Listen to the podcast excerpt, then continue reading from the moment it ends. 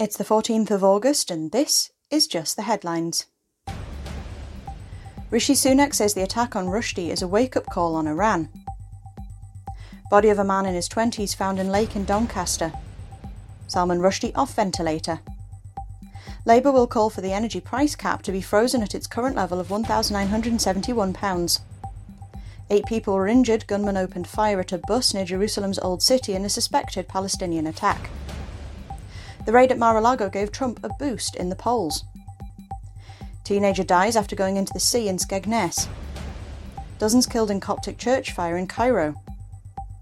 Four year old boy in serious condition after an attack by Bull Mastiff type dog. A woman has been arrested in connection. Surrey residents queuing for bottled water again after taps run dry. Part of the M3 in Cheshire was closed on Saturday night to accommodate what is thought to be one of the biggest objects to be moved on a UK road, which could only move at a walking pace. Norway kills beloved walrus Freya over public safety concerns. Heatwave drawing to an end, but Met Office warning for thunderstorms have been issued. US lawmakers visiting Taiwan 12 days after Pelosi visit. Man crashed into barrier near US Capitol and opened fire before shooting himself. UK supermarkets put up prices faster than inflation. Flash floods and power cuts a possibility as showers beat down across Scotland and Northern Ireland.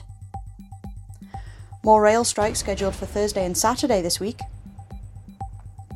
Scotland will become the first country in the world to protect the right to free period products in law when new legislation comes into force tomorrow. A level results will be released on Thursday, along with T level results.